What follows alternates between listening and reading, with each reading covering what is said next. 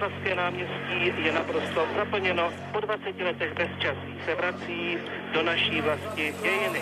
Dnes se Václav Havel ujal úřadu prezidenta České republiky. Slibuji věrnost České republice. ODS a ČSSD podepsali takzvanou smlouvu o vytvoření stabilního politického prostředí v republice.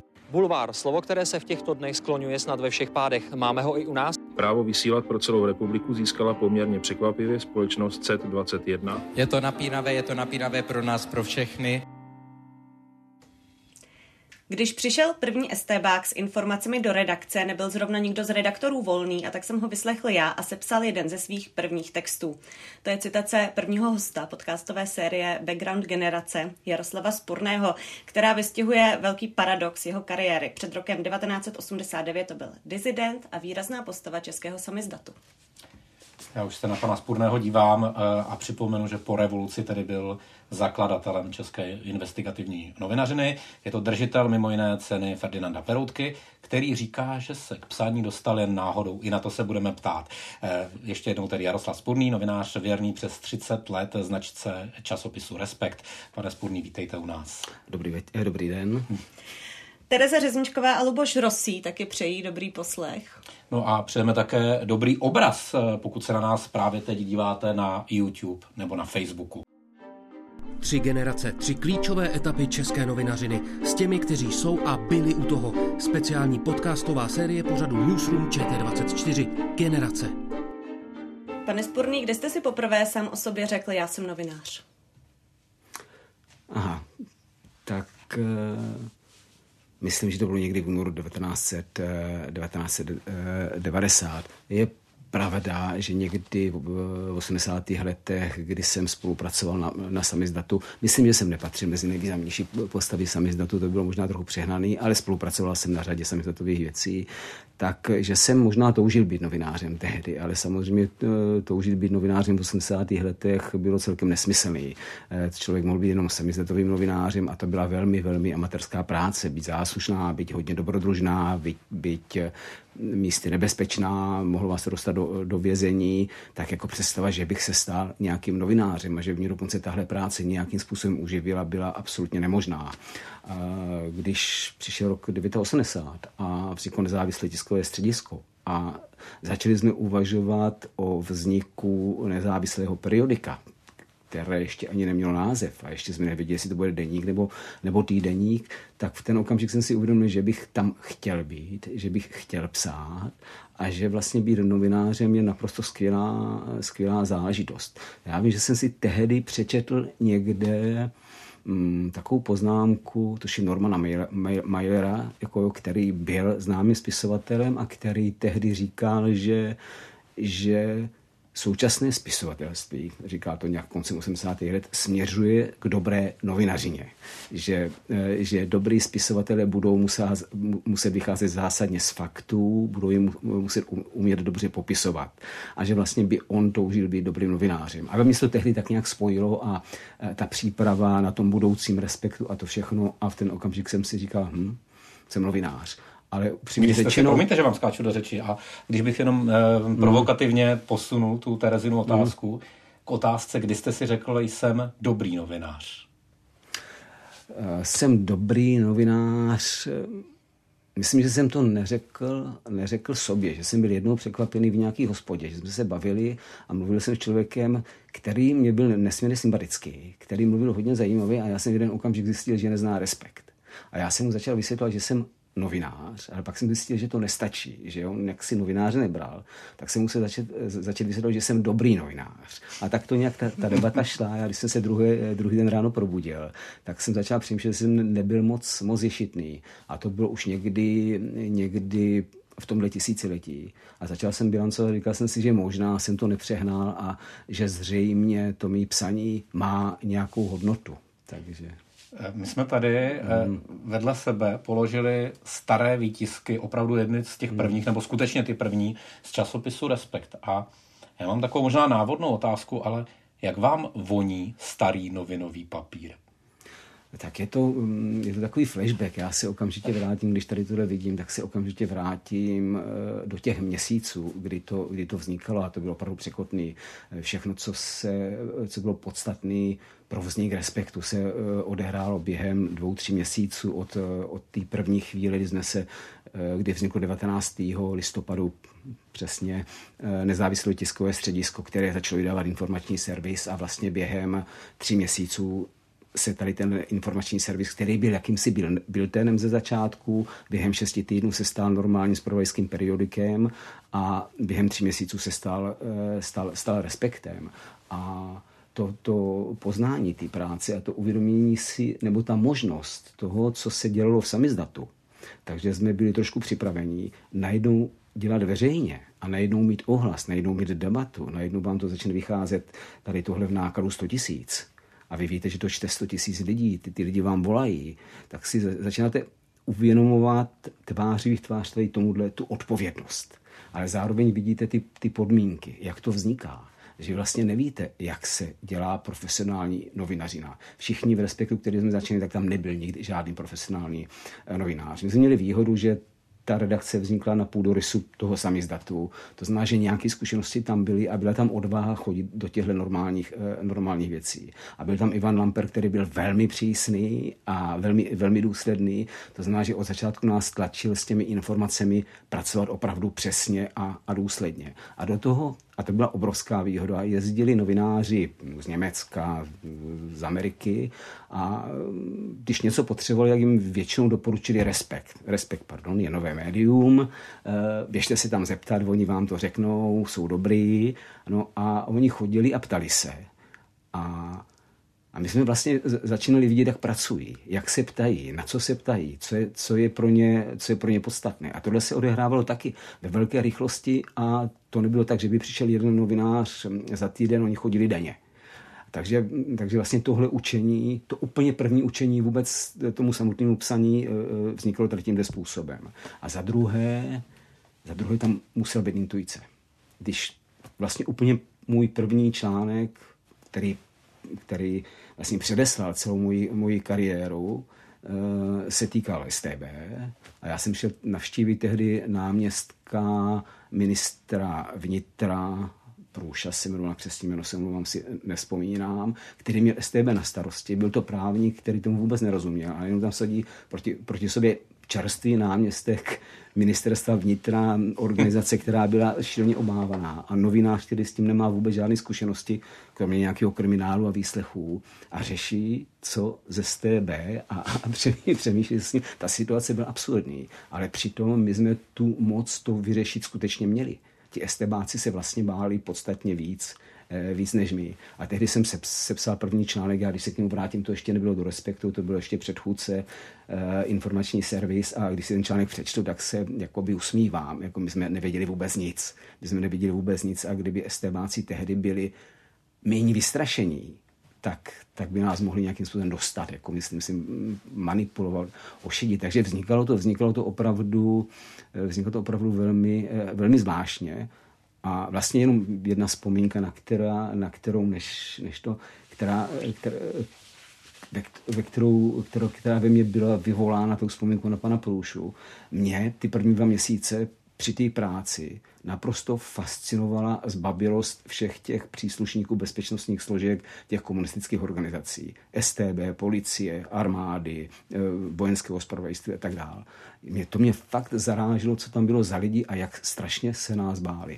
Hmm. Nás, těch nějakých amatérů, kteří tam přicházeli. To, to byl šok. Já jsem na začátku říkala, že když no. první vlastně STBáci no. přicházeli do redakce, že no. vy jste byl vlastně ten, který s nimi mluvil a zároveň jste měl tu zkušenost z toho kriminálu, no. z těch no. prohlídek bytových, jaké to pro vás bylo emočně. Když jste najednou byl na té straně, jsem novinář a ten člověk mi chce něco sdělit.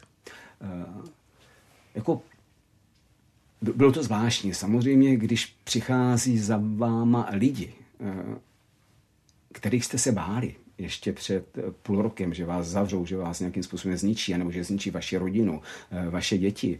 A, a přichází k vám v podstatě jako práskači, udavači, prosebníci, tak, eh, tak cítíte takovou zvláštní, zvláštní moc. Jako, zvláštní moc něco, něco udělat.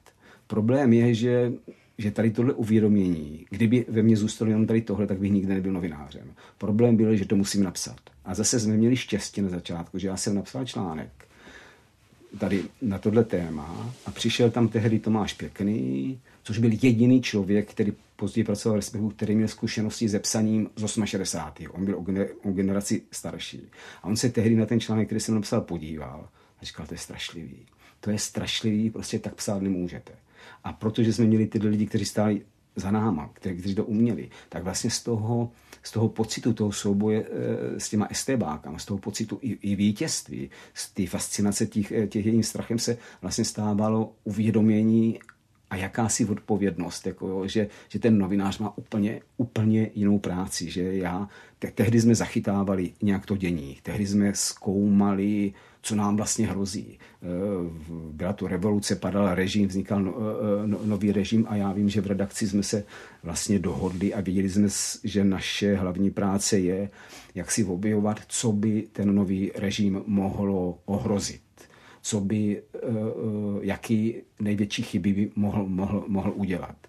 A další věc, a na to jsem celkem pišný, že jsme si vlastně říkali, že a vzniká respekt, a že mm, všechno musí vzniknout na nějaký ideje, pokud to, pokud, ideji, pokud to, má, pokud to má vydržet. A já vím, že Ivan Lamper eh, prosazoval, říkal, jako respekt může stát na dvou slovech, svoboda a spravedlnost. Pokud tady tohle někdy porušíme, tak nemáme šanci, nemáme šanci vůbec jak, jakoby existovat. A toho si musíme držet od začátku a pokud nějakou dobu přežijeme, tak si to musíme držet pořád. A já přeskočím těch 30 let jako jo, a na to, jsem strašně pišný, že vlastně tyhle dvě slova tam pořád v tom respektu žijí a pořád jsou jakoby hlavní hodnotou. K tomu se samozřejmě přidala ta profesionální práce, která přináší, přináší daleko víc, ale jsou tou základní hodnotou. A to, je, to nás spojuje s těmi 90.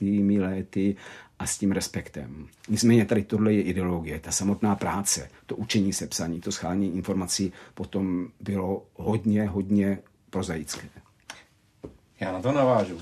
Jak když jsem předtím dával tu otázku, jak vám voní novinový papír, tak eh, my jsme schopni přes asi ten kamerový záznam přenést eh, nějaký odraz reality, přes ten zvukový, samozřejmě to, co si říkáme, ale tu vůni nepřeneseme. Ale já to myslím doslova, protože když jsem se dnes dostal tady eh, k tomu starému vydání Respektu a teď jsem si k němu opravdu čichl, to je něco neskutečného, ty archivní noviny a nebo archivní časopis v podstatě. A tady mám ten článek, eh, který je z března roku 90 a ono možná na tom bude částečně jako vidět to, o čem vy jste teď mluvil, takové to hledání formy. Hmm, já část z toho přečtu a poprosím vás o reakci, jak jste vlastně ty hmm. formy pro jednotlivé typy textů tehdy hledali, protože ty formáty tady moc asi nebyly definované, nebo minimálně ne v rámci tedy té nové žurnalistické doby. Tak eh, vy píšete, eh, Nejvíce zahalena tajemstvím je formálně rozpuštěná státní bezpečnost. Málo kdo tuší, jak dnes pracují či nepracují její jednotlivé zprávy. Je pochopitelné, že jisté operace v rámci zajištění bezpečnosti státu musí zůstat utajeny. Ovšem úroveň informovanosti u nás ostře kontrastuje například s tím, co se o tajné policii ví v sousední NDR. Dosud nám nikdo neřekl, jaké zbraně, jakou techniku STB používala, kolik vlastnila budov, jaké bylo její napojení na ostatní organizace, včetně armády a především se mlčí o spolupráci s KSČ. Tak eh, kam byste to dnes zařadil? Co to je? Je to tedy komentář, komentář se spoustou otázek, co to je vlastně za formát a eh, jak jste se posouval v tom tedy hledání těch formátů? Já bych to dneska nazval poznámkou na poradu. ale, ale eh, jako celkem mě to milé překvapilo. Měl jsem větší obavu, když jste, když jste začal číst. Jako, ono vlastně v těch větách hodně neobratných my jsme to opravdu nevěděli a mě nejvíc fascinovalo, protože v tu dobu myslím, že už se stal ministrem, ne, náměstkem federální ministra vnitra eh, Jan Ruml, který eh, vyšel z respektu a ani on, ani Jan Langoš, myslím, že pořádně nevěděl, jak ta STB funguje. Opravdu eh, jako dostat se do ní bylo složitý. Ale mě celkem potěšilo, jako, že ta zvídavost, jako, jo, ta, to, to vybízení k té otevřenosti, to jsem si neuvědomil, že už, už že už tehdy se měl sklony prostě vyří, eh, vybízet stát k otevřenosti, k informování občanů a tak dále. Eh, jako eh, tohle není žádný formát. Jako samozřejmě tohle, mm, aniž bych to chtěl schazovat.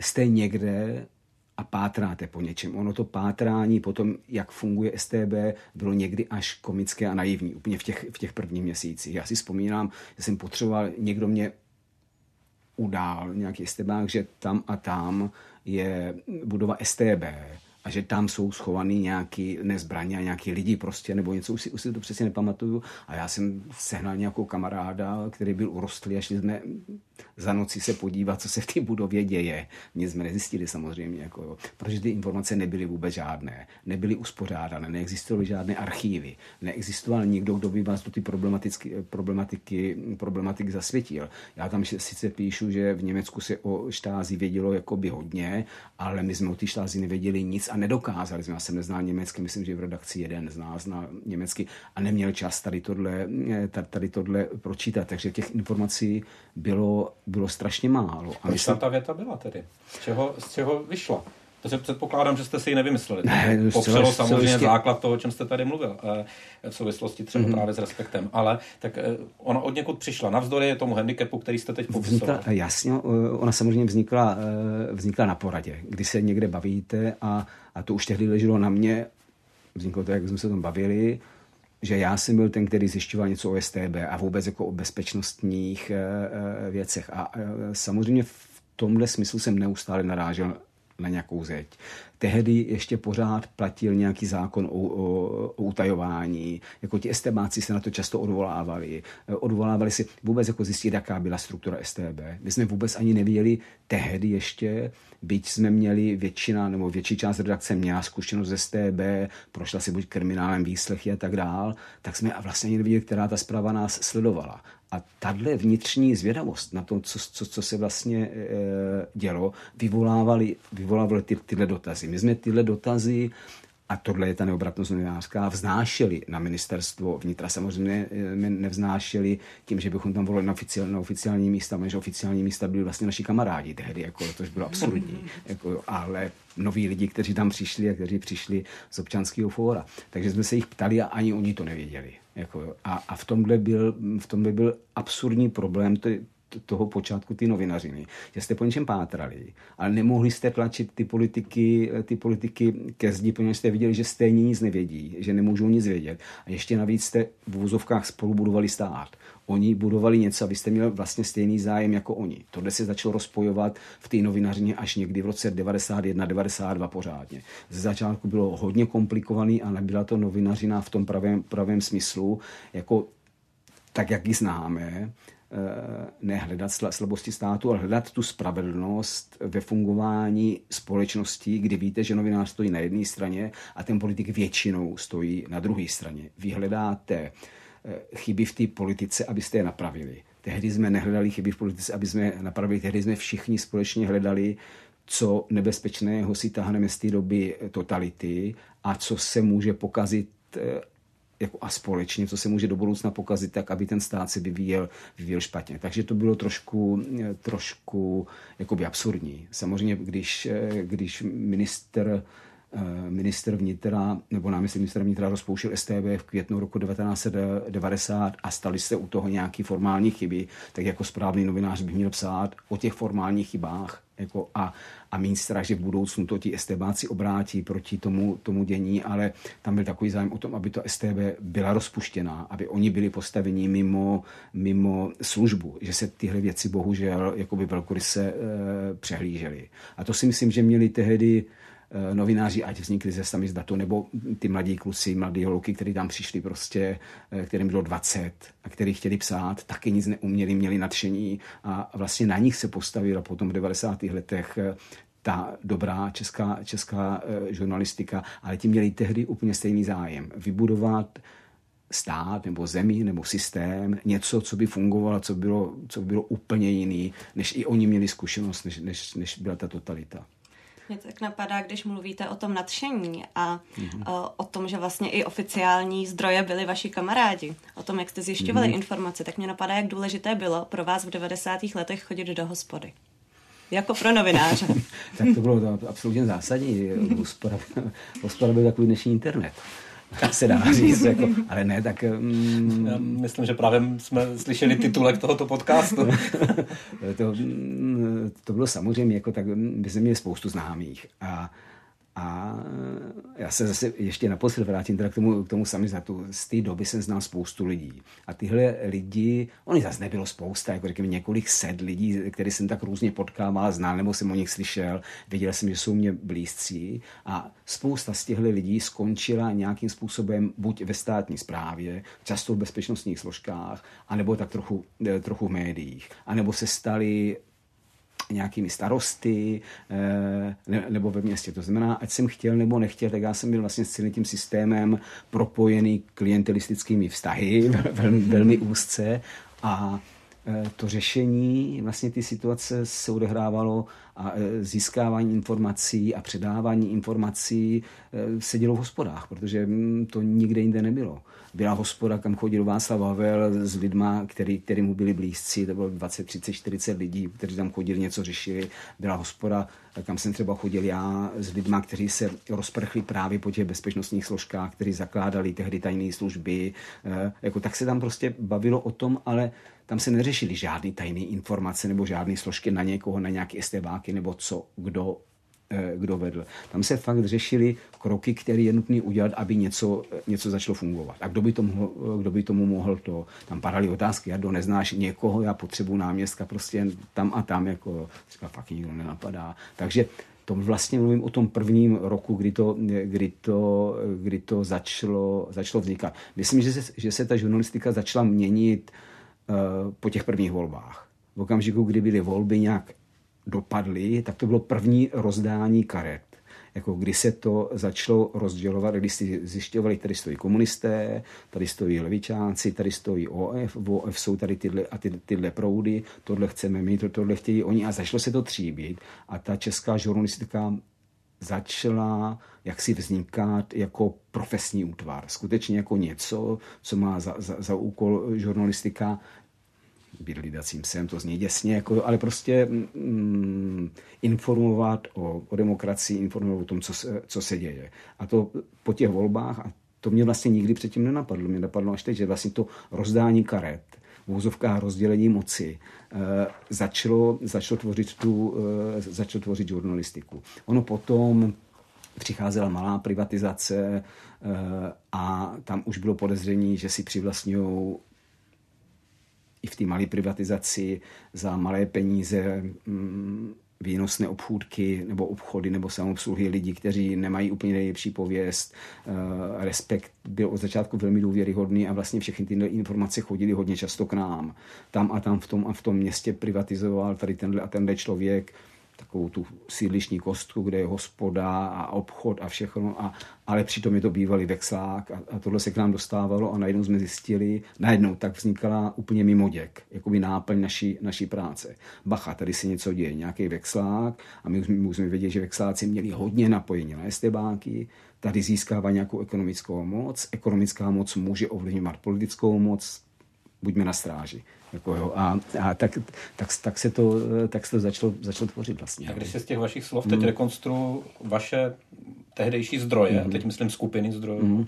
tak mě z toho vlastně vyplývají buď nějaké e, listy, dopisy, anonymy, to je to, o čem jste asi teď mluvil, že něco chodilo do redakce. Jasně, ono to většinou ku podivu nebylo anonymní. Jako ty lidi Dokonce. se tehdy ještě nebáli. Mm. Jako, Nicméně nějaký ano, tedy ano, ano. takový písemný výstup. Mm. A nebo druhá část, tedy, eh, když se vrátím ještě k, k těm hospodám, mm-hmm. tak, tak, tak lidé, kteří tráví večery, mm-hmm. noci někde po barech, po hospodách, protože zkrátka dobře, eh, to bylo jako jedna z těch hlavních eh, platform, nebo mm-hmm. lepší slovo mě nenapadá, jak se vůbec k tomu zdroji dostat. Takže a. jsou to skutečně tyhle ty dva, papír, který přijde do redakce, anebo fyzicky člověk, který vám řekne, u třetího piva nebo čtvrtého kafe, podívej, měl by se spodívat. Ty eh, první, ty první, eh, ty první zdroje eh, skutečně takový byly. Byli to, byli to občané, byli to lidi, kteří měli o něco zájem a kteří vám nosili, posílali vám dopisy, telefonovali, nebo vám přinášeli nějaké dokumenty, někdy velmi ceny, někdy úplně, úplně bez ceny, bylo jich opravdu spoustu.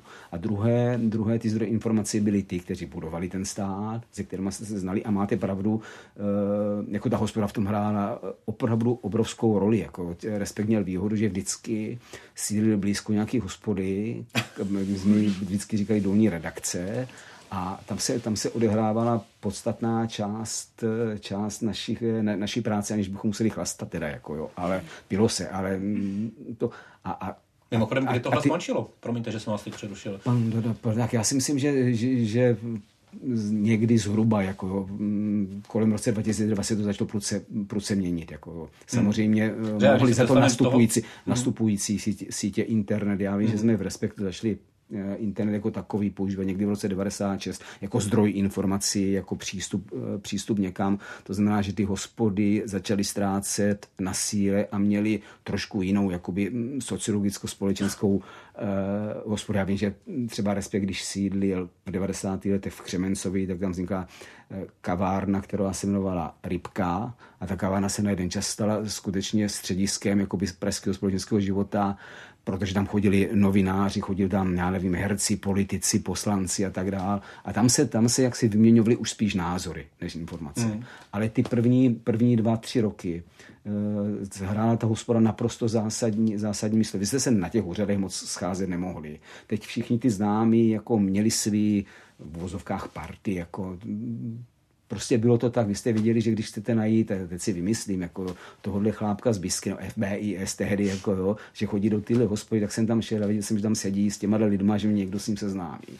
Jako... Já proč se na to ptám? A myslím, mm-hmm. že už je to poslední otázka na hospodu, ale mm, já vlastně jsem začínal někdy koncem 90. Mm-hmm. let a trošku si to pamatuju, že vlastně to byly jako dvě práce. Jedna byla ta reálná, mm-hmm. fyzicky v té redakci, a potom, pokud člověk chtěl být dobrý nebo přinášet mm-hmm. nějaké, nějaké vlastní typy, tak skutečně jako měl druhou práci, možná spojenou mm. sice se zábavou, ale zkrátka dobře, ta druhá směna začínala večer v, v té hospodě u toho piva. Ono, a třeba... tohle se s tou novinařinou dlouho táhlo, podle mě. Dlouho, dlouho se to táhlo, bohužel řadu, řadu mých kolegů to poznamenalo prostě tím, že třeba alkohol nezvládli, že měli fakt, fakt jakoby hm, často s tímhle problémy a, a v okamžiku, kdy, kdy jste profesionální, tak, tak, tak, tak to začíná být problém. Ale třeba ten konec 90. let už ty hospody opravdu nehrály takovou roli, protože e, samozřejmě to, to chození, to, že nebyl internet, tak vám přinášelo, vy jste museli chodit na úřady, tak jako tak, jako jo. Teď rešerše, jak dělat rešerše, když nebyl internet. Tady existovala taková výstřižková služba, kterou si někdo privatizoval, nebo kterou někdo privatizoval, to myslím pejorativně, to bylo velmi záslužné, e, ještě z dob totáče a já, když jsem potřeboval dělat rešerše, tak jsem chodil a objednával jsem si balíky prostě novinových výstřižků na to, eh, na to, na to téma. Tam to se musel poctivě odchodit. Když jsem měl schůzky, tak taky nebyly mobily, jako musel jsem někam jít, volat někomu do jeho kanceláře, ať to byl začínající podnikatel nebo někdo, to bylo zbytečný. I ten člověk byl v ulicích, jako jo. Tak vy jste zase museli zjistit, kde je, jako jo. Takže já jsem víc času trávil opravdu v ulicích a v hospodách, jako než v té redakci, než v té redakci uh, samotný. Uh, a ještě bych tady, tady tohle uzavřel, jako Eh, já jsem vlastně stra, strašně rád, že tuhle zkušenost mám, protože je to něco. Já, já když vidím dneska kolegy, píšící, novin, eh, píšící novináře, tak vím, jak je důležité i dneska chodit. Spoustu věcí vám dá internet. Internet je naprosto zásadní pomůcka, jako umět e, zacházet s informacemi z internetu, umět je hledat, jako je naprosto zásadní práce novinářská. Ale druhá, druhá věc je druhá věc, která vám opravdu pomůže, a která vám to rámuje, která vám v tom hodně pomáhá, je umět pohybovat se po ty vůzovce ulici. Jako mít ty správné zdroje na těch správných místech a tam pořád ta hospoda hraje nějakou roli. Oni jsou to spíš už kavárny, jako, takže to a, a ty, ty osobní schůzky s těma lidma vám dají daleko víc, než věci, rešerše, které si tady z toho udělá, uh, uděláte. Takže vlastně ta 90, 90. roky, než ta žurnalistika začala fungovat tak, jak měla, což trvalo toho roku 90, tak tři roky, jako jo, skutečně, tak, eh, tak jako co nám asi nejvíc dala. Ale potažmo i kolegům, kteří při, přišli později, tak to byla fakt ta práce na ulici, ta práce v těch hospodách, ta práce s tím, že jste někoho, někoho potkávali. Já si jenom tak, jak když si vzpomínám, jak vzpomínám si na konspirační schůzky, prostě na hlavním nádraží v nějakém bufetu a, a, a tak, jako, protože se to zdálo komu si bezpečný a to bylo fakt neuvěřitelné. No, takže, to jsme se no. pomalu dostali mm. k tomu uh, podtitulu téhle podcastové série Generace, Mhm. jednotlivé generace. Já jsem eh, četla nějaký rozhovor s Erikem Taberem, který říkal, že ho nadchnul respekt kdysi někdy na střední škole, že už si tehdy řekli, já, jsem tam, Mhm. já bych tam chtěl jednou pracovat. Mluvili jste někdy spolu o tom, že vy jste vlastně možná právě vaše texty nadchli k novinařině vašeho současného šéfa? To já to přesně vím, jak to bylo. Samozřejmě Erik to popisoval. Jako já si pamatuju jeho fotku, a tomu bylo snad 12, jako jo, kdy který on je ročník, no 13-14 let možná mu bylo, kdy v tom skautském šátku drží v ruce respekt, prostě jeden tady z těchto prvních papírových a tak je, tak je vyfocený. Já si Erika pamatuju, jak přišel poprvé, poprvé do redakce a, a skutečně o tom, o respektu mluvil s velkou, s velkou úctou. A a bylo vidět, jako tak, ne, to bychom se bavili teď o něčem jiném. Jako, ale samozřejmě eh, generace mm, novinářů, která začala psát v těch 90. let, letech. A teď budu mluvit vyloženě o svém pohledu. V roce 90 se střetly dvě skupiny novinářů. Jedna byla, byli ti, kteří psali i za totáče. Myslím si, že 90% z těch lidí, kteří psali za totáče, že zmizeli. 10% těch lepších, který psali i v tu dobu, řekněme, tak jakoby na tom pomezí, jako že se to dalo číst jako od koncem 80. let, tak, tak, tak ti zůstali. Ale hlavně vznikla nová generace. A kromě respektu, kde my jsme fakt měli obrovskou víru, že jsme, že jsme, že jsme ten samý znát. Tak to byli eh, jsou mám za, ta, za, za ta svým kolegům, vlastně děcka ve věku 20 až 25 let, který přicházeli do píšících médií, který přicházeli do televizí, prostě když vznikala nová, tak prostě tam byli malí mladí děcka jako a a taky toho moc, moc neuměli. A já si uvědomuju, že vlastně na těchto lidech, kteří se to s náma učili, jako, nebo my s nima, to je jedno, jak to, jak to použijeme, vlastně stojí, stojí hodně eh, česká žurnalistika. Jindřich Šídlo třeba je opravdu výrazná tvář eh, české žurnalistiky, začínal teda taky v respektu, ale, ale ne, nemluvím o něm, protože začínal v respektu a prožil tam svých prv, prvních deset let, ale že opravdu on je takovou tvář těch lidí, kterým v roce 90 bylo 19, jemu bylo 19, myslím, v roce 91 k nám, k nám přišel a pustil se do toho, do toho s verbou a začal to dělat, dělat, dělat vážně. A tihle lidi potom v 27 toho uměli opravdu hodně, protože prošli takovou tou drsnou školou toho, toho učení, prošli tou ulicí, ale zároveň byli dost mladí, aby byli hodně adaptabilní, když se to, když se to měnilo, když ten svět žurnalistiky se začal měnit trošku v ten internetový svět. Jako, takže to, to, to byla jedna generace, to byla generace, která byla hodně, hodně důležitá. A myslím si, že byla dokonce důležitější než ta generace mých vrstevníků, který často, pokud ještě dneska píšou, tak jsou to lidi, kteří psali trochu za totáče, nebo začali psát, začali psát později, ale, ale nebylo nás prostě tolik. Jako jo. Ti, ti, ti mladší měli větší sílu. Teď jste mě trošičku mm. pomohl k další otázce, protože celou dobu, co jsem vás mm. poslouchal, tak jsem si říkal, dobře, když přijde Jindřich Šídlo 19-20 letý do mm. respektu, ve kterým je, řekněme, pár novinářů, mm. který se navzájem od sebe učí a posouvají, mm. tak OK, umím si to představit. Ale tady přece potom vznikaly jako desítky médií, mm. které měly desítky lokálních redakcí mm. a potřeba mít novináře najednou byla na obrovské množství mladých začínajících, kteří se to ale podle mě neměli od koho učit. Já tam teď jako podsouvám jednu svoji myšlenku, mm-hmm. ale umím si to představit v té jedné redakci, kde budete mít tři, čtyři, pět matadorů, kteří mm-hmm. naučí dva, tři, čtyři lidi, mm-hmm. ale nenaučíte takhle stovky lidí. Já asi nemůžu úplně posoudit a nikdy se na tím nepřemýšlel, jak to bylo v těch jiných redakcích. Já jsem s nima, jako s řadou z těch kolegů z jiných redakcí jsem samozřejmě komunikoval, potkával jsem se s nima, s nima někdy, ale nikdy jsem to nějak zvlášť e, jakoby nesledoval tady ten vývoj. Ale prostě ono to vážně tak bylo. Ono to vážně tak bylo, že přišli lidi, kteří tu práci chtěli dělat. A protože ji chtěli dělat, tak si ji rychle naučili. Ono to zní strašně, strašně jakoby jednoduše, ale je to tak. Já považuji za jednoho z nejlepších českých básníků Ivana Jirouse, byť to byl Magor, ale on se stal básníkem jenom proto, že se chtěl stát básníkem. Jako on se fakt chtěl stát básníkem tak moc, až se nakonec stal skvělým básníkem. A myslím si, že já, ale i ta děcka kolem mě se chtěli stát prostě novináři. Jako, to znamená, že byli podstatně víc, oni se to neučili jakoby v rámci něčeho, možná budu novinářem, možná půjdu do PR, možná skončím v televizi, no možná budu psát. Jako. Oni prostě se učili něco jiného, oni se učili tu atmosféru, oni se učili tu podstatu té, té novinařiny. Takže to, to bylo vlastně relativně, relativně jednoduché. Já opravdu mm, pravděpodobně třeba v Mladé frontě, dneska MF dnes, jako jo, tam zůstalo pár starších novinářů, kteří to dělali relativně dobře i předtím, který taky mohli někoho něco naučit. Potom taky jsme se učili navzájem, navzájem od sebe. Já si vzpomínám, jak, jak v české televizi vznikaly jakoby takové různé pokusy, profily, čeho jsem si dokonce zúčastnil. Jsem rád, že jenom jednou, jako, protože to bych pak neuměl, ale, ale prostě to vznikalo. Jako, a když chcete něco dělat a cítíte, že ta situace je, eh, ono to bude znít pateticky, historická, že se něco mění, jako, tak, tak si fakt nedovolíte to eh, dělat nepořádně. Nedovolíte si to dělat jako by na půl úvazku. Děláte něco, co je nutné nikoli k vaší práci, ale kvůli tomu výstupu, kvůli tomu, co se, co se děje. A já jsem to prostě viděl v tě, na těch lidech, které jsem měl možnost potkávat, v těch hospodách především, jako jo, že oni to fakt tak dělají. Že oni se vůbec neptají, co za to, anebo kam můžu jít, jako, ale prostě chtěli dělat tu, tu práci jako takovou. A, a to bylo na té době jakoby nejvíc fascinující, protože jste těm lidem mohli hodně věřit. Jako, mohli jste jim hodně věřit, protože vlastně chtěli to tež, co jste chtěli vy.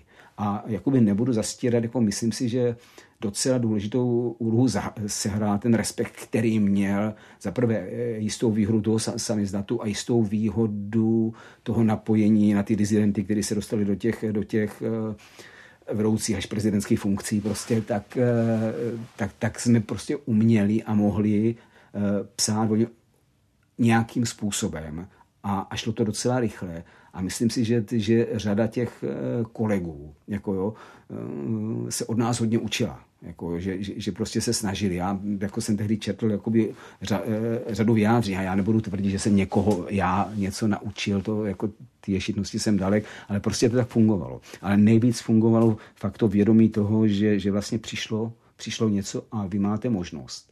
Já 19 letý Jindřich mám možnost psát tady o Petru Nečasovi, jako, nebo ně, něčem takovém, to přišlo rok později, jako o, o něčem, který je vlastně tady expertem na, na bezpečnost. A najednou si uvědomili, že to není hra, jako, že to je skutečnost, že nesete odpovědnost za to, co napíšete. A ten 19-letý kluk to fakt, holka, jako, to, já jsem, fakt těch lidí bylo spoustu, to bylo strašně vážně a, a z toho fakt vznikla dobrá česká žurnalistika. Vznikla z toho žurnalistika, na, o, o které si do dneška myslím, že je fakt dobrá. A existovala tehdy tedy něco jako konkurence, když jste takhle srovnával ty jednotlivé redakce? Měl jste pocit konkurence? Ani moc ne. Samozřejmě eh, jako Respekt vzniknul první a málem se jmenoval Reflex jako do dneška se teda pletou, ale to jméno jsme zavrhli a, a zhruba asi 6 dnů pro nás vznik, eh, vzniknul Reflex. To zní třeba, trošku jako kdyby tam ta konkurence byla. No, právě chci říct, jako no, a, a, to jsem ze začátku trošku vnímal jako, jako konkurenci. Oni psali jinak, měli, eh, byli trošku jinak, jinak nasměrovaní, ale bral jsem jako konkurenci. Byly tu třeba lidovky který samozřejmě eh, dokázali, tam byli taky třeba lidi, eh, lidi kteří eh, z původních samizdatových lidovek samozřejmě spousta lidí odešla do politiky, ale zůstalo tam pár, pár lidí, takže se tam ty, ty děcka taky měli, měli od koho učit. Tak ty jsem třeba bral tak jako konkurenci, byť to byl deník. Ale ona to nebyla ta konkurence mm, ani finanční, ani nějak nevraživá, že oni budou mít dřív tu informaci, než mi to. Na to se tehdy ani hrát nemohlo. Jako. Tehdy se v tom nes, v tom eh, tímhle nějak, nějak kooperovalo. Já samozřejmě, když se tehdy podařilo, a už nevím, tento rok byla hodně mladá, Petře Procházkové, jako, která si na, na, to napsat nějaký článek, jako, tak jsem měl naštvaný, proč to nenapsal já, ale, ale to byly spíš jako by takový ty výčitky, jak mě to mohlo uniknout, než, než skutečná konkurence a jakoby hledání si čtenářů, podle nějaké já nevím, ideologie poznání pravicových, levicových, eh, liberálních a tak dále. Eh, to nebylo. Ale ta konkurence skutečně mm, jako naprosto logicky musela začít vznikat tady, tady tím, tímhle způsobem. No. Mě ještě zajímá jedna věc. Teď předpokládám, že nás poslouchají nebo se na nás dívají lidé z různých tedy stran věkového spektra. A nevím, komu eh, vlastně bude eh, jednoduché si představit, nebo pro koho bude jednoduché si představit, jak tehdy vypadala vlastně redakce. protože pokud budu mít dnes hmm. 20, 25 letého uživatele sociálních sítí, který nás třeba teď poslouchá, hmm. jsme za to moc rádi, tak myslím si, že by asi byl překvapen, když by si srovnal takový ten pohled třeba do dnešní mm. ekonomie, takový mm. ten velký open ano, space versus to, co se považovalo za redakci tehdy. Co tam bylo za přístroje, co tam bylo za prostředí. Kde se to vlastně točilo všechno.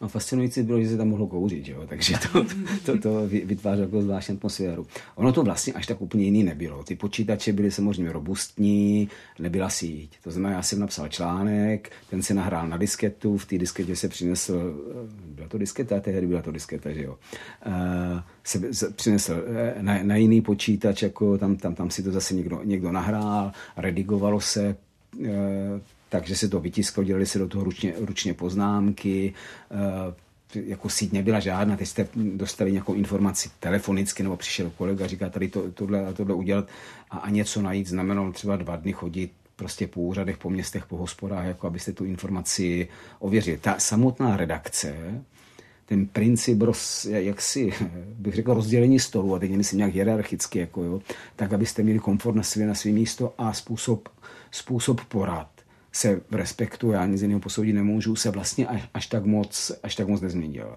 Ten způsob práce jako takové se změnil naprosto ďábelsky. Jako ta práce dneska je jiná v tom smyslu, že je daleko rychlejší, daleko náročnější, daleko rychle se musí, musí, musíte orientovat. Tehdy bylo eh, na řadu věcí podstatně víc času, že si mohl lecos, lecos rozmyslet. Ale fungo, fungování té redakce až na to, že teda samozřejmě jste neměli že se informace získávaly tady v, tom papíru, že na tom internetu jste nic nenašli, neexistovaly sítě, jenom to, co jste si tam nahráli, eh, to, co jste si předali, ty počítače byly prázdné, tam, tam byly jenom naše texty a vlastně nic, eh, nic jiného a, a to bylo všechno. A to ještě jsme byli na tom jakoby hodně dobře, protože jsme byli vlastně v první várce mm, takový ty počítačové dodávky, kterou jsme dostali od uh, profesora Janoucha, teda od jeho nadace. Jako jo, takže mm, já si vzpomínám, že, jsme, že jsem byl někdy začátkem dubna 90 na stáži v Dánsku a že tam říkali, že jim, že jim končí počítače, jestli bychom je nevyužili u nás v Československu.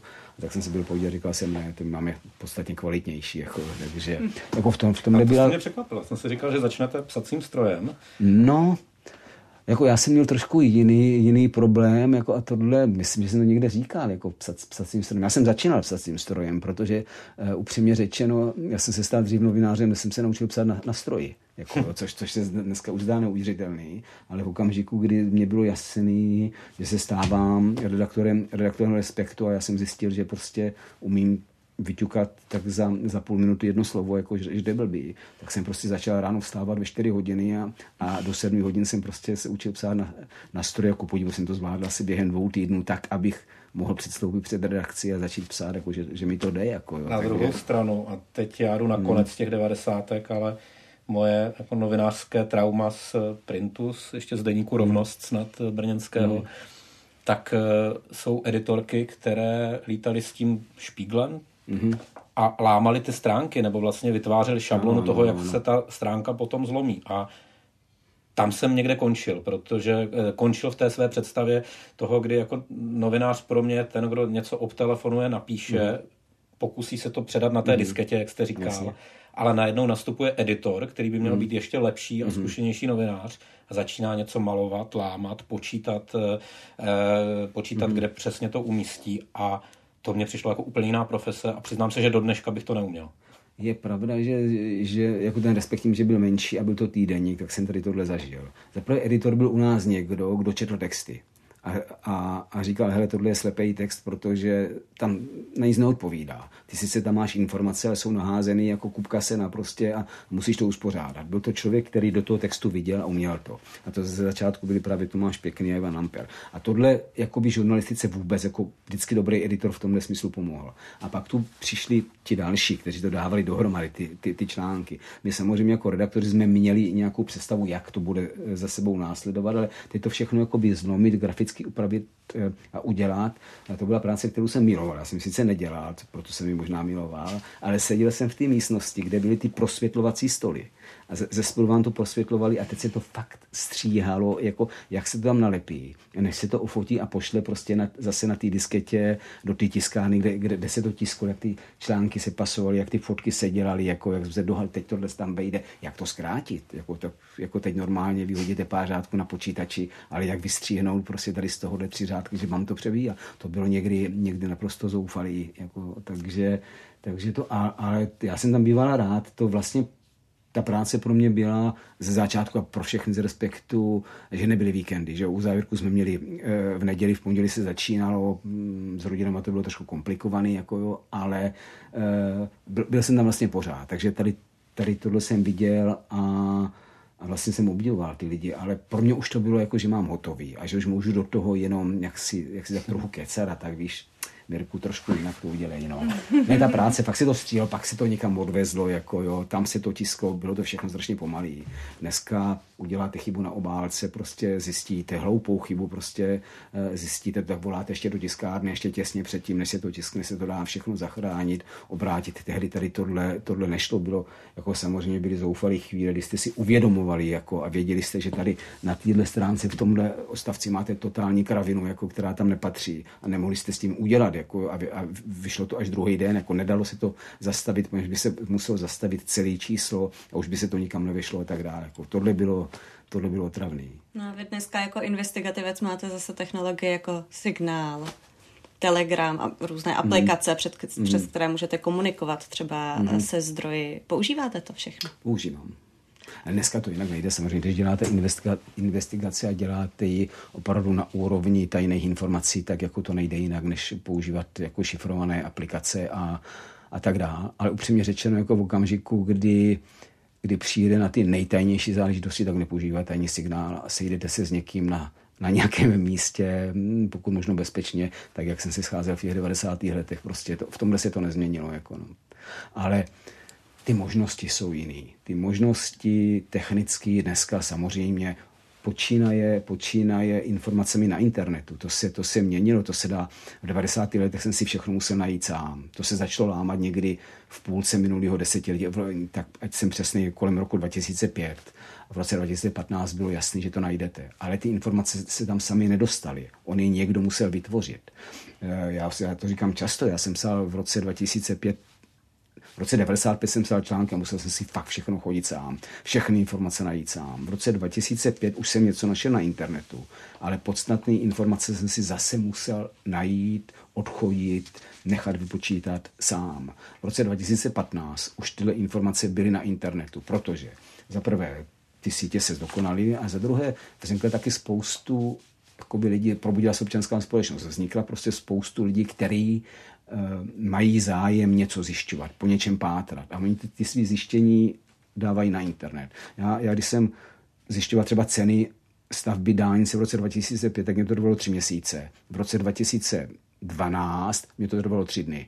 Jako jo. Tak se to zrychlilo, protože se to dostalo na ten internet. Jako jo. V tomhle se ta práce jako by strašně změnila. V čem se práce novináře vůbec nezměnila od těch 90. let, tak je v té v té podstatě, v té odpovědnosti za informace, který, který dáváte a v tom vědomí. Proč ty informace vůbec lidem, čtenářům, posluchačům, divákům dáváte? S jakým záměrem? Co tím, co, co tím sledujete? Tohle by a tohle u, nové, u dobré novinařiny by mělo platit pořád, u dobré investigativní eh, novinařiny dvojnásob. Na druhou stranu tím rozvojem té, řekněme, občanské žurnalistiky, to znamená, nebo občanské společnosti, nám přibývá zdrojů, eh, často i validních zdrojů, ale taky tam přibývá právě toho, kdy to načasování, kdy někdo něco někomu podsune a nemusí to být vyloženě velké hmm. redakci. Jasně. Dnes už mě stačí blog, na který něco dám, nebo ano. věc, na které vy jste vlastně dělal mm, Twitterový účet, Julius ano. Schumann. Ano. A nikdo nevíme, co je zatím a proč zrovna teď to bylo e, publikováno. Tak to je zase ta obrácená strana těch mm. otevřených zdrojů, bych si myslel. Máte pravdu, že, že, že toho víc, ale tady tohle bylo i v 90. letech. Tohle bylo i za totáče a tady tohle jako uměli rusové, jako umění dezinformace a pouštěli to a když to tady použije Twitterový účet nebo eh, celkem, celkem nedůležitý server, jako, jo, tak oni tak využívali celkem nedůležité časopisy. Tak to já už v 90. letech jsem věděl, že něco takového funguje. A samozřejmě i v tomhle se ta práce trošičku zkomplikovala. Eh, mně se mluví docela dobře, protože za těch 30 let si vybudujete nějaký instinkt. Samozřejmě pořád je tu šance, že, že někomu nalítnu. Ale vybudujete si nějaký instinkt, jako, že za vámi někdo přichází a má nějakou informaci a jako už se dá dost dobře poznat, jako, jestli něco sleduje anebo jestli jeho zájem je prostě naštvanost, jako že chce, aby něco prasklo, protože by se to dít nemělo tady tohle. A to, to se, jak, jako troufám si říct, že ve většině případů, nebo téměř ve všech případech eh, tady tohle poznám. I když mám ty zdroje, i když to čtu, jako, tak eh, jako musím si to umět analyzovat. Samozřejmě pracuju eh, velmi opatrně. Já jsem velkým podporovatelem práce jako v týmech. Samozřejmě osamělý novinář je investigativní, je velmi romantická představa, ale, ale eh, je řada věcí, je, je řada věcí, kde potřebujete minimálně dva lidi. Jako, a kteří zjišťují ty informace a ještě mít za sebou někdo, kdo ty informace umí analyzovat, kdo se umí na ně podívat, kdo umí eh, zhodnotit jejich validitu. Protože jaksi smůla investigativního novináře. On je to, jako každý novinář s tím má problém, jako, ale smůla investigativního novináře je, že získáte nějakou informaci, kterou v vozovkách nikdo nemá. Máte něco ceného a protože to máte, tak to můžete hodně přeceňovat. Ta informace může být ve skutečnosti bezcená. Ona může být jenom jakoby e, ojedinělá, ale může být bezcená, nezapadá do žádného kontextu, do žádného vyjádření, nic o ty věci, e, věci neříká. A, a k, tomuhle, k, k tomuhle jsou tady ti editoři nebo ti, ti, ti další, kteří, kteří pracují, nám řekli, hele Jardo, jako bezvadný, jako jsi fakt dobrý, že jsi tady tohle získal, ale co s tím chceš dělat, jako jo.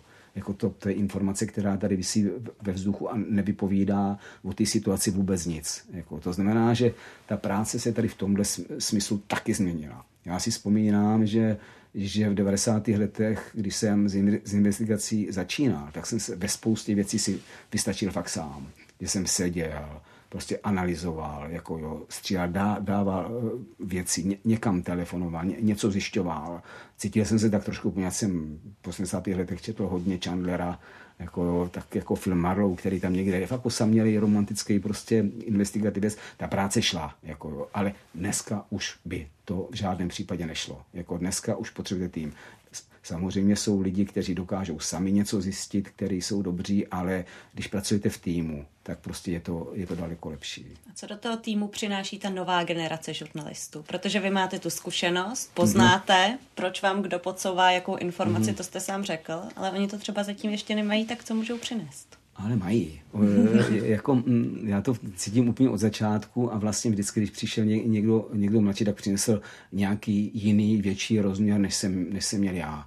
Protože mm, třeba tím, eh, ty mladí lidi eh, budu mluvit, no, nebudu teď někoho jmenovat, ale budu mluvit o ty, o ty mladší generaci a ta přináší třeba Evropu. Jako, já jsem vždycky se soustředil v 90. letech, vlastně jsme, nebyli jsme v Evropě, byli jsme Česk, Československo, pak Česko a vlastně jsem se soustředil vždycky na, na tenhle prostor. Ty mladší lidi, kteří se věnovali investigativní práci, ty hranice překračovali jako přicházeli, eh, znali německý prostředí, nebo znali polský prostředí, nebo znali něco jiného a přinášeli ty informace zvenku. To byl, to třeba e, jsem začal pozorovat jakoby po, po, po přelomu tisíciletí. Dneska e, ty mladí novináři, kteří by měli umět to, co umím já, tak ještě navíc, jako jo, často znají, na rozdíl ode mě 4-5 jazyků, teď jsem to přehnal 4-5 jazyků, ale znají jazyky, umí se domluvit, mají kontakty, studovali v zahraničí, to znamená, že jejich rozkročení je daleko širší. Když spolupracujete s Ondřejem Kundrou, který je o 23 let mladší než já, který taky začínal v Respektu jako 19 letý, tak on do toho skutečně přinesl do těch mých článků ze začátku, potom společných a dneska už víc jeho článků, eh, tu Evropu. Tu schopnost prostě jet do Holandska, ověřit si to. Tu schopnost navázat kontakt s někým z Belinkatu, ověřit si to a tak dále. Něco, co, na co já už jsem byl v vozovkách starý, unavený, jako jo, tak, tak tohle on přinesl. A tohle přináší i ještě ta mladší generace, ty, ty lidi, kterým, kterým je 30. Dneska už se nepohybujeme zaplať pámu jenom na, na území Česka, jako v té české kotlině. Dneska se fakt pohybujeme eh, v Evropě a, a ty mladí lidi to umí. Oni kromě toho, že zvažují řekněme, ty informace, jejich relevantnost, možnost toho, že někomu naletí, že s ním hraje nějakou hru, úplně stejně jako já. Ale eh, oproti mně mají, já nebo říkat výhodu, ale tu chuť, tu chuť, tu obrovskou chuť, jako překračovat ty hranice, jít někam dál. Jako pro mě New York Times něco jako bezva, jako čtu, čtu si kdysi dávno, jsem dokonce pro ně dal nějaký kratší rozhovor, takže fajn, jako jo, ale pro ně už je New York Times něco, kde mu vlastně můžou skončit. Jako jo. Ještě je teda nemůžou, ale jako jsou už na cestě do New York Times. To, nad tímhle já jsem nikdy, nikdy nepřemýšlel. Což zároveň mluvím o něčem, co mám můžu to dovolit říct, jako, co to svědčí o kvalitě české žurnalistiky. Já si opravdu myslím, že česká žurnalistika je v principu dobrá. A teď mluvím o seriózní veřejnoprávní žurnalistika a seriózní soukromá žurnalistika nebo respektive sou, soukromá média. Není toho úplně moc a, a ani nemůže být v desetimilionovém státu, ale je to hodně dobrý. Já jsem seděl, je to asi dva nebo tři roky eh, s Jardou Kmentou který teda začal investigaci něco později než já, tak jsme jakoby vzpomínali a, a on si jako tak strašně stýskal, jak je to špatný teď prostě. Já jsem říkal, co blbneš, jako jo. Tak když zůstaneme u uh, investigativní žurnalistiky, tak jako uh, znáš nějaký podobný, jako, uh, dobře, jako nějaký podobný prostě uh, objevy, jak, jako byly v Česku. Podívej se do Polska, podívej se do Maďarska. Slovensko se tehdy teprve rozjíždělo, jako to bylo těsně před, před zastřelením, před zastřelením Muciaka. A e, jako moje zkušenosti třeba s italskou žurnalistikou, nebo tak jako je, že, že, že vlastně ti, ti, ti Češi jsou fakt v tomhle srovnání dobrý. Někdy ne tak dobrý, někdy lepší, ale jsou prostě dobrý a snesou srovnání s tou Evropou. A to je především zásluhou tady těch dvou posledních generací, které, které přišly. Já vám tam na druhou stranu chtěl udělat určitou opozici, protože už jsem četl, že mm. v různých rozhovorech mluvíte opravdu velmi pochvalně o té mm. nastupující nebo mladé generaci novinářů. A ta moje, řekněme, opozitní poznámka mířila spíš k tomu, že s rozvojem možností, s rozvojem PR, s rozvojem mm. marketingové komunikace mm, a je to i moje zkušenost, když jsem měl možnost někde být na, na přednášce na vysoké škole, v roli tedy toho před katedrou a něco tam říkat, tak vlastně e, jsem zjistil, a bylo mě to řečeno i z více stran, že z těch 20-30 posluchačů, které na tom oboru žurnalistika nebo oboru mediální hmm. studia e, před sebou vidím, tak reálně tu žurnalistiku jako takovou chce potom dělat jeden, dva, tři, čtyři lidé. Možná, že už se to mění, ale mě to tehdy vlastně poděsilo, mm. protože ta, řekněme, multimediální mm. e, možnost toho použití těchto studentů, kteří můžou jít mm. opravdu od od PRu přes marketing mm. až k té denní psané spravodajské žurnalistice, tak je tak obrovská a ty ekonomické podmínky jsou jinde zkrátka dobře tak zajímavé, že mě to vlastně naplnilo jakousi skepsí a pesimismem v tom, že eh, těch novinářů je a bude málo, a zvlášť těch dobrých. Ale je, je samozřejmě osvěžující od vás slyšet, že to tak nevnímáte. No, eh, ono tak ani není, jako vy, vy jste říkal jeden, dva, tři, čtyři, jako to bylo vždycky. Já si vzpomínám, jako jak Erik Eh, přednášel, tuším, v Olomouci, jako, jak byl nešťastný z toho, když se, když se těch dětí ptal, když se těch studentů ptal, kolik chce dělat žurnalistiku, tak třeba zjistil, že z 51, že všichni směřovali do PR a někam a tak dál. A to samozřejmě jeho to taky naplňovalo obavou, obavou a strachem. Ale zase, když, když, když, když se na to tak jakoby podívám z jiné strany, jako, tak těch dobrých novinářů zase není potřeba, aby jich to byli 2000 jako jo.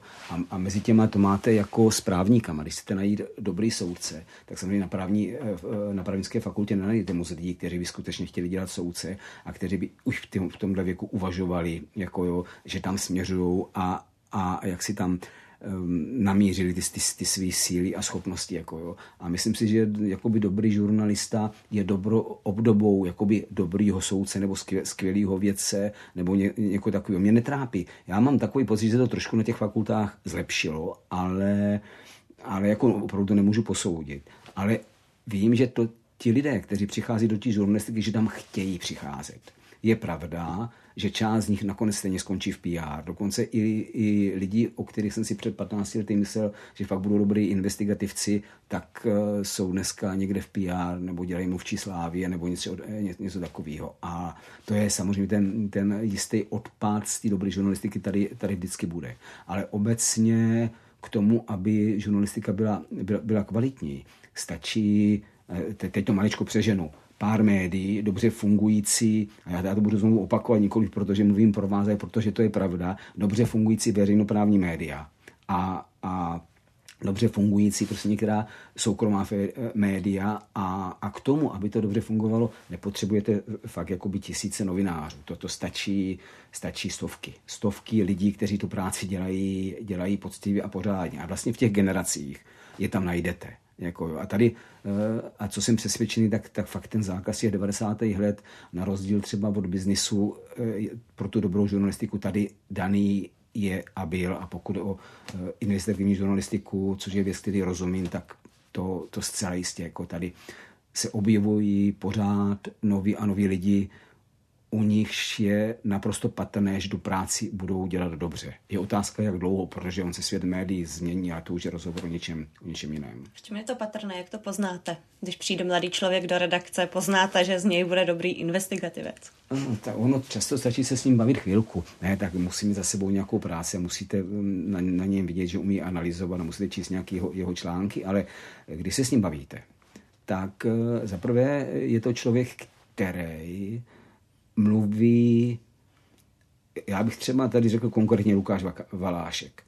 Jako četl jsem ho a patřil mezi takový ty lidi, které jsem rád jako nadějný. A pak jsem se s ním bavil a ptal jsem si ho, z čeho má největší strach. A on naprosto úplně spontánně z něj vypadl, že největší strach má z toho, že udělá chybu.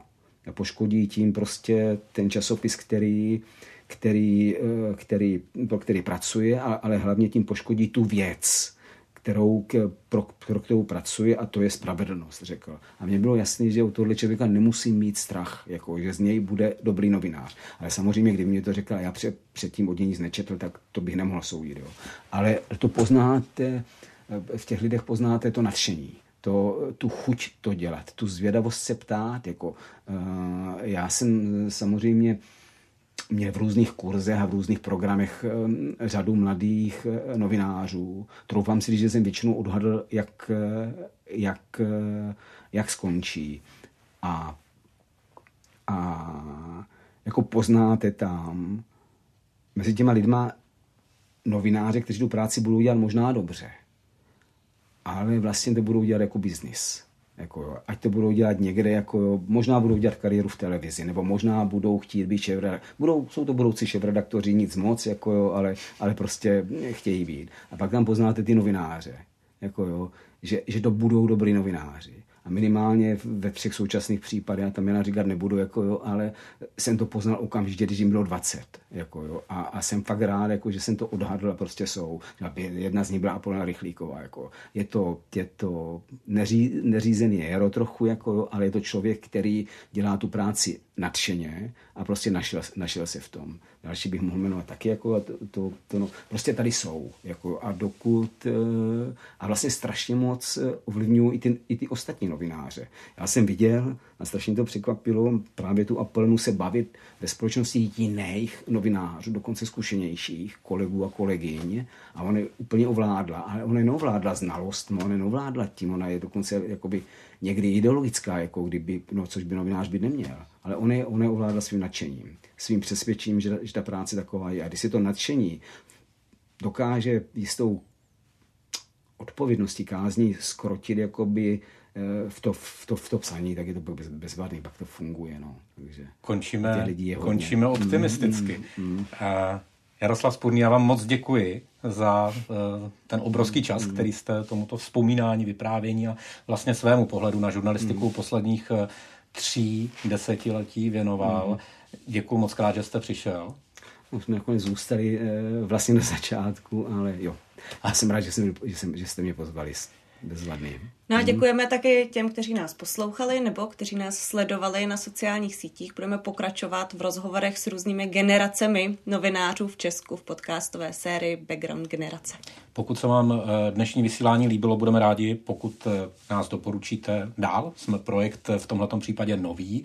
Eh, dnešní první díl tedy končíme s úsměvem na rtech, ale samozřejmě budeme rádi, když se záznam z tohoto pořadu, ať už tedy na YouTube, na Facebooku, na Twitteru, nebo také na webu v té psané textové podobě, o které jsme se tady dnes vlastně bavili nejdéle, tak když se dostane k co nejvíce lidem, pamatujte si moc prosíme termíny úterní večer vždy video tedy na Facebooku a YouTube a středeční poledne eh, podcast ve všech eh, podcastových platformách, které si umíte představit. Takže za týden s novým dílem zase naslyšenou nebo naviděnou. Loučí se s vámi Tereza Řezníčková a Luboš Rosí. Díky, nashledanou.